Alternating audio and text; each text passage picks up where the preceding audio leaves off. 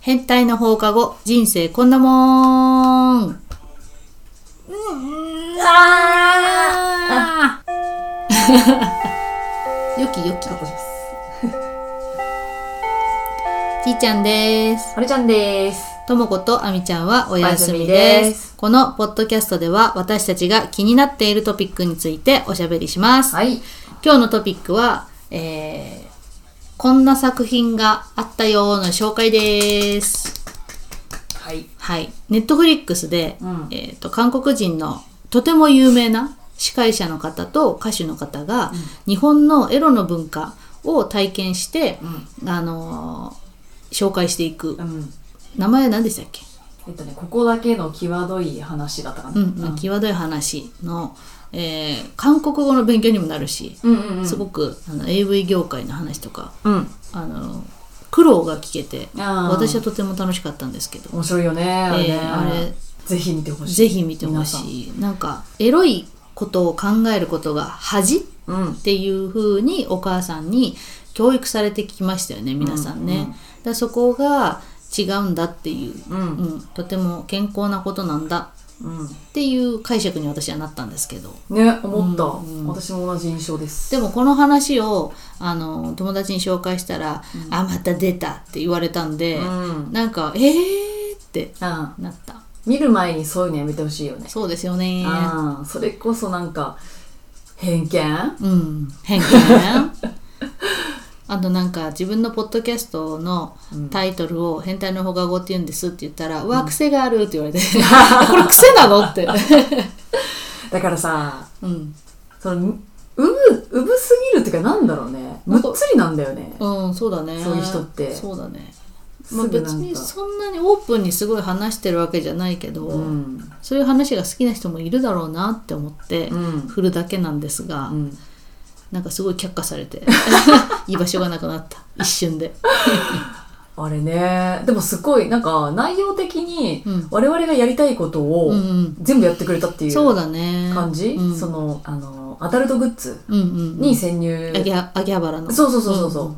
大人のデパートはい、を、に行ってくれたりとか、うんあの、シミケンのね、うん。話とか、AV 女優の話とかを、うん。こう、根掘り葉掘り聞いてくれて、うん、なんかすごい、ほこ、誇らしいなって、ね、そうだね。思うし、やっぱりそれだけ自分のさ、うん。なんかその中で言ってたのは、うん。もう全然ほとんど共感できないような性癖うんの人でも絶対 AV の作品であるみたいな。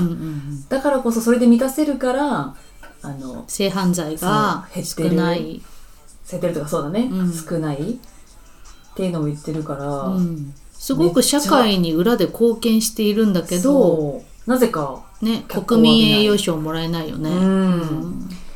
あれはね、本当に素晴らしいと思うよ。ねえ、うん。すごい大事なことを語っているのに。うん。だってなんかすそのデパート来てる人たちに「すいませんインタビューいいですか?」って言ってさちゃんと話してくれる人たちも面白くない、あのなんていうか AV えーっとなんだっけ鑑賞喫茶、うん。まあ、要はあの満喫うんみたいなところに行って、うんあの抜けるっていうぐらいの、カレーも食べ放題みたいな、うんうんうん。ああいう場所に行ってさあー週に4回ぐらいかな結構多いねって思って と結か構来てる。ね、インタビューしてくれる人もい普通の人だよね。うんうん。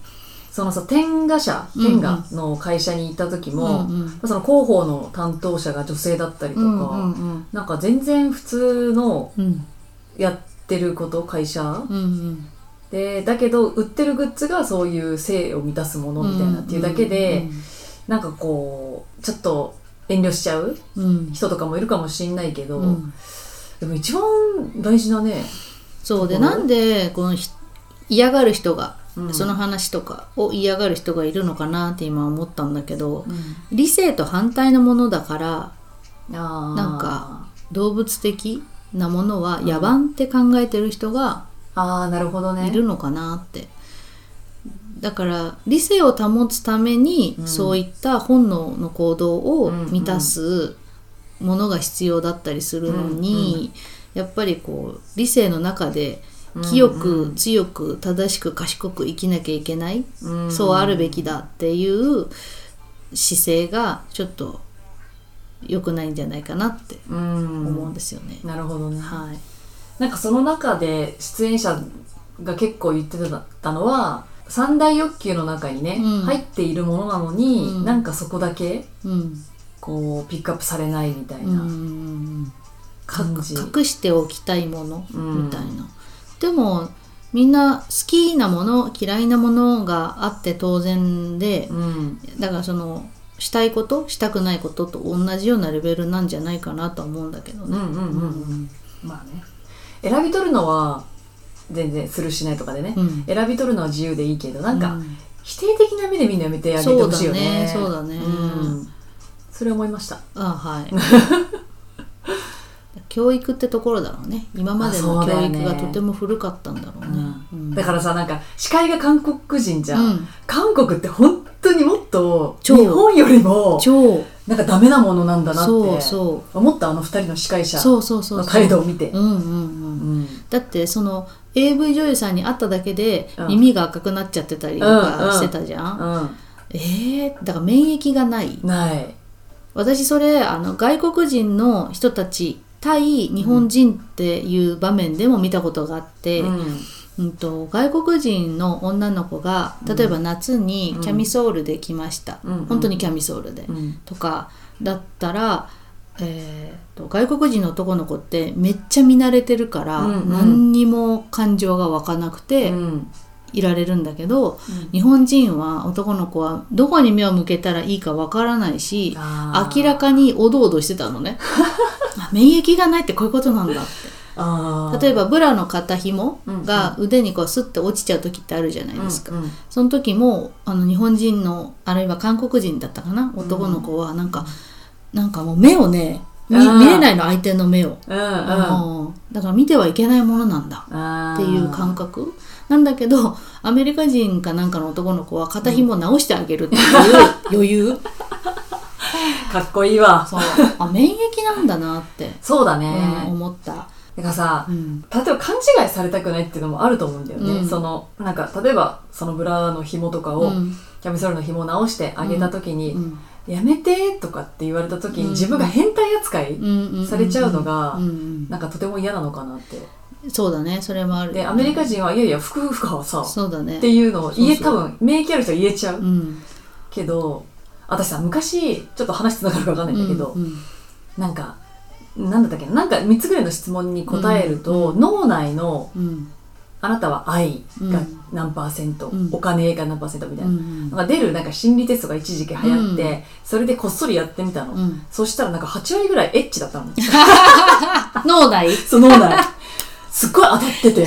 でその時多分ね高校生とかだったから、うんそれがバレんのが嫌だっうたの、んうんうんだからもう一回やったよ。ね違う方向に行けって。そうそうそうもう一回質問のなんか答えを別にしてなんかやったんだけど、うん。なんかかんなんていうの？バレちゃうのが嫌なのよねやっぱ、うん。隠してたいものを。変な人に見られるからでしょ。そうそうそう。だよね。でも今それが別にそうイコールじゃない。うん。オープンにしたところでうんあの変態と変な人は違う。あそうだね。確かうん。っにていうのが分かったから、うん。オープンにできてるけど、うんうん。なんかそのそれをそのものをき奇妙な目で見るかどうかなんだよね。あだって私スイスに行った時スーパー行くじゃん、うん。レジに行くじゃん、うん。女の子は普通に隠さずにタンポンを持ってたの、ーうん。タンポンの箱を買ってて、レジでパッて置いて普通に「はいどうぞ」ってテープ貼って終わりだったわけ。日本だとそれをさ恥ずべきものとして隠すじゃない、ね。うん。黒い袋に入れたり紙袋に入れるっていうこと、であのその当時付き合ってたスイス人の人に、うん。あれって日本だとありえない光景なんだけど、うんどう思う？って聞いたらだって必要なものなんでしょって、うん、トイレットペーパーと同じようなことなんじゃないの？ってうんうん言ってて、なんかこう生活感を見せまいとするような人もいるじゃん。例えばトイレットペーパー買ってるのが恥ずかしいとか人参じゃがいもを買ってるのが恥ずかしいって思う人もいるぐらいだから,、うんうん。そこの感覚教育なんだろうなと思って。ああそうだよね、うん文化は長い間かけて培ってきたというか、うんうん。まあちょっと隠さなきゃいけないことうんうん。に日本とか韓国はしちゃっててああ韓国の方が強いかもね。そうだね。すごい強いなって思った。あの韓国人見たらすごい強かったよね。そうすぐなんか耳赤くなるし、うんうん。で図星のうんうん。こと、うん図星の性癖を言われた時に、うん。全然違うよみたいな顔するのがもうバレバレなの。それもウブだなって。そうだね。なんかちょっと少年みたいそうなだね。感じだった。あと AV 女優の人たちがうん。私の作品で抜けましたって聞いたんだよね、うんうん。そしたらなんか本人の前では言いづらいのと、うんうん。抜けましたって韓国語で何て言うんですかって聞いた時に、えなななんとかなんとかでいいかなみたいな感じで多分なわっさよだったかな？ってうん言っててあそんなに抵抗あるんだ。って思った。でも最後の方の回では、うんうん。あの例えばインスタグラムうんうなんかどんなの見てるっていうのが集まる部分があるじゃん。なん検索ボタンを押すと、こんなのが提案されますみたいな、でそれでなんか例えば車とバスケと水着とか言って、うんうん。最後その水着っていうのを韓国人の人も恥ずかしくなく言えてたから、それはすごく良かったなと思って、あー、最後の回でそうはね裸の女の人とか,、うんうんうん。だからそう慣れてきたんだろうね、うん、だしやっぱり彼女 AV 女優たちが誇りを持ってやってるっていうのを強く感じて、うん感じたからうん。恥ずべきこととしてうんうん。捉えてんのが逆に恥ずかしいそうだね。ことって多分ねそう思っちゃってる人ってなんかあ何をしたんだっけ まあ、誇りがないというなか、うんうんそれを職業として認めてなかったりね、うんするよなんか本ね当になんか知らない？逆にその、知識がない。あそうだね。うん。うん。だけ？その食わず嫌いな感じ。そうだね。うん。実際見てみてほしいなっていうのうんはうん。あるから、でこのネットフリックス契約してる人はね、うんすごい見てほしい。そうだね。うんあれ面白かった、でも多分これちゃんと聞いてる人ってそういうのをうん。全然抵抗なく受け入れてるうん人が多いと思そうだう、ね、うん。じゃなかったらこんなタイトル。選ばないから、本当だよね、うん。ピョンテのみんなはね本当に誇るべきピョンテだピョンテだと本当に誇るべき人たちだと思う、うん、だからその変態っていう言葉を作っちゃってるのもよくないんだろうなって思うんだよね。そうだね逆にな。んか変わる言葉を。うんうんうん「ええよ」あの人ええよな人だね。変態じゃなくて、そうだうね、ん、変態に変わる何か。そうそう。だからダメとか良くないっていうイメージ、意識をこう今度少しずつ変えていくことがすごく生きやすくなるんじゃないかなって。うんうん。人生で。うん。なんかフランス人にフランス人で私が片思いしてて、うん。で向こうも付き合ってもよかったんだけどうん。国にすぐ帰っちゃうから、付き合えないって言った人がいたんだけど、うん。その人が自分の家に来てそうエッチする形になったんだけど、うんうん。少し自分の中ではまだ恥ずかしかったの。そしたら「えどうして恥ずかしい?」って言われて「えどういうふうに思ってんの?」って聞いたら「健康なことだよ」って。うん。確かに やっぱ心と体が交わうことであの、すごくなんていうの人間らしくなるうん気がして、あ確かに悪いことじゃねえんだ。いや本当にあの正しいエッチはね、うん。あの健康だなって思うんだけどさ、うん。この前すごいなんかまあ生理前っていうのもあって、うん感情がすごい爆発したり、うんなんか不安うん。になったりして、えなんでこんな今日イライラすんだろうみたいなうん。感じの時にちょうど縁側のねうん。動画を見たの、うん。で愚痴大会のやつで、うん。でそれでイライラしてんじゃなくてムラムラしてんのよって言われて あそうだみたいな。そうだったんだ。うん確かに結構なんかね回うちセックスの回数が少ないわけ、うんうんうんでまあ付き合う前っていうか付き合ってからもそうだった、うんうん結婚する前もそうだったんだけど、うんうんまあ確かにそうだなって。あそうそう。だから抱かれたらそちゃんとう許せちゃったりするんだよね。そうそう。イライラしてたことが。そうなの。それわかる。だからすごいあでもどうやってこう提案すればいいんだろうなみたいな。自分からとか、ね。まあいろいろ考えたけど。うん。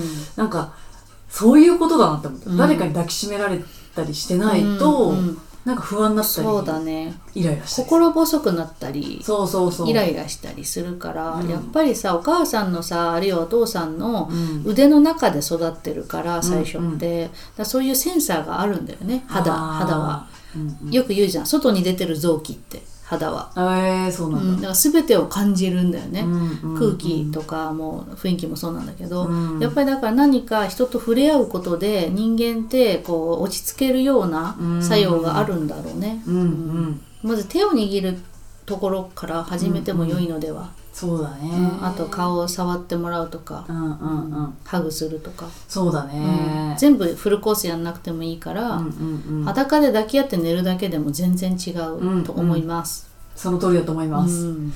だからちょっとこうカップルとかね、まあ、彼氏とかじゃなくても、うん。まあイライラとかうん。ある人は、うん。そういうのもやってみてもいいかね。ラピーだね。ううんん。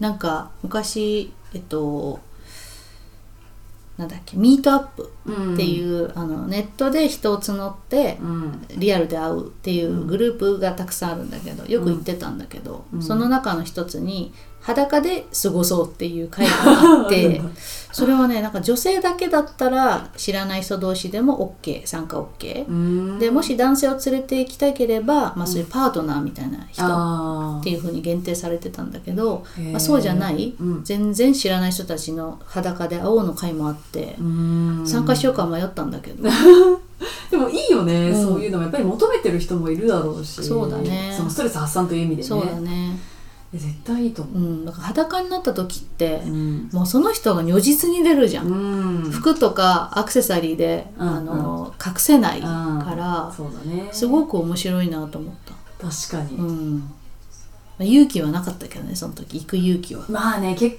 構勇気はいる、うん、でもやっぱ安心してる、私もなんか今日思ったんだけどやっぱりあの女の人は特に安心してる人とだとセックスが気持ちいいんだなってすごく思う、うんうんうんだから回を重ねる方がいいかもね。確かにね。うん。だからセフレとかもいいと思うんうからなんか同じ人とかうん。ずっととかでもいいのかな。そうだね。だってベンちゃんもね、結局最終的にはセフレが結婚する人になったので、うんうんこの前ゲストに来てもらったね。アメリカ人のベンちゃん。そうだよね、うんうんそこからなんか気づけるものも、そうだうんあるね、かもしれない、うん、恋愛したい人はそこから入るのもありだし、うん。なんか自分のマイルールがあるんだったらまあそれでも全然いいんだけど、うんねうん。年取っていくとなんかだんだんだんだんねこう近道の方から行っちゃうよね。そうなんだよね、うん。時間がねないって思っちゃうからね。そう。焦ってはいけない。うん、そういうことだ。ねでも我々もあのネットフリックスを見ていろんな勉強になったので、本当によかった。あれは、ね。マジであの性教あれ性教育に使ってもいいんじゃないかって思うぐらい。そうだね。ちょっ本当とに、リアルなうん、感じ。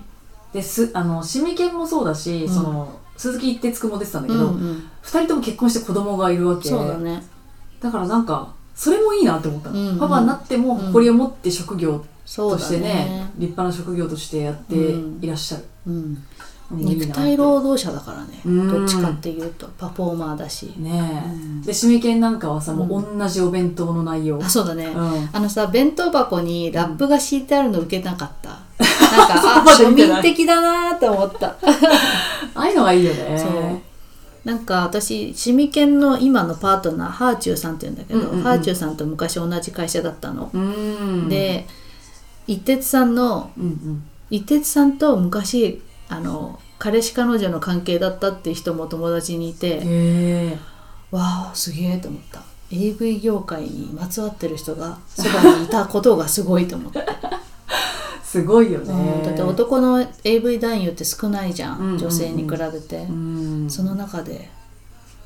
そう。そうだよね。しそうそう。知り合いもあのシミケンが今運営してる風俗、うんうん。女性用の風俗にうん。あの携わってたりとかして、うん。自分も写真撮ったりして、うん。あの候補にはなってたんだけど、うんすごい厳しいんだって。そうなんだってね、うん。なんかその中でも話してたけど月に、1回？か2回？うん、面接。あ面接があるの？あなんだっけ？性病チェックじゃなくて？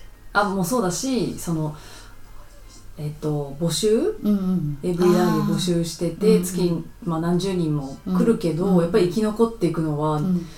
年間に、うん数パーセント。うんうん。っていう感じっていうだから体力勝負だったり、うん。結構思い描いてたのと違かったとかね。そうだねあとやっぱりその射精するタイミングをコントロールしたりとかって、本当にわ技だよね技だと思う、ん。匠の技だよね。うん。友達もイギリス人で、うん。あの外国人の AV 男優を募集していますっていう記事に応募したんだけど、うんうん。落ちちゃってた。あそうなんだ、うん。えー、なんでだ？ろうねわかんない。わかんないよね。うん。でも真面目にやってるんだなって。いや本当思う、うん。思った。だから真面目じゃないうん AV 見かけた時はあの通報した方がいいけど、ああ、そうだね。なんかだから真摯にやってんなっていう。なんかあの今のは韓国と日本のネットフリックスの作品だけど、うん。この前見たのが、えー、と結局その AV 業界うんうん。で一番儲かってるところ、あハブか。ポーンハブっていう会社があって、うん。でそこがいろんなこう違法なことも、ううんんなんか見を見過ごしちゃってるっていうか、うんそれも含めてそういうインダストリーを作っちゃっててっていうドキュメンタリーを見て、えー。すごく面白かった。えー、あーって最終的にこういう風なお金の流れとか、うんうんうん、人の流れとか結局最後に泣くのはそういう AV 業界で働いてる人がお金稼げなくなっちゃって生活できないみたいなことに陥っちゃうっていう、うん。そうなんだ、うん、それもネットフリックス？うん。へえちょっと名前忘れちゃったんだけどすごいリアルで,、うん、で今はそういうなんていうの YouTuber みたいにうんうん。誰でもできちゃう、うん。から今度はこう登録制とか承認制とかにした方がうんうん。安全で働く人たちも安全にできるんじゃいないかとかそういうことを語ってました、そうなんだね、うん。それもなんか面白そうだね、うん。なんかエロの話でつながれる人の方がさなんか人間らしくて私は好きなんですよね。あーそれはわかるかも、うん。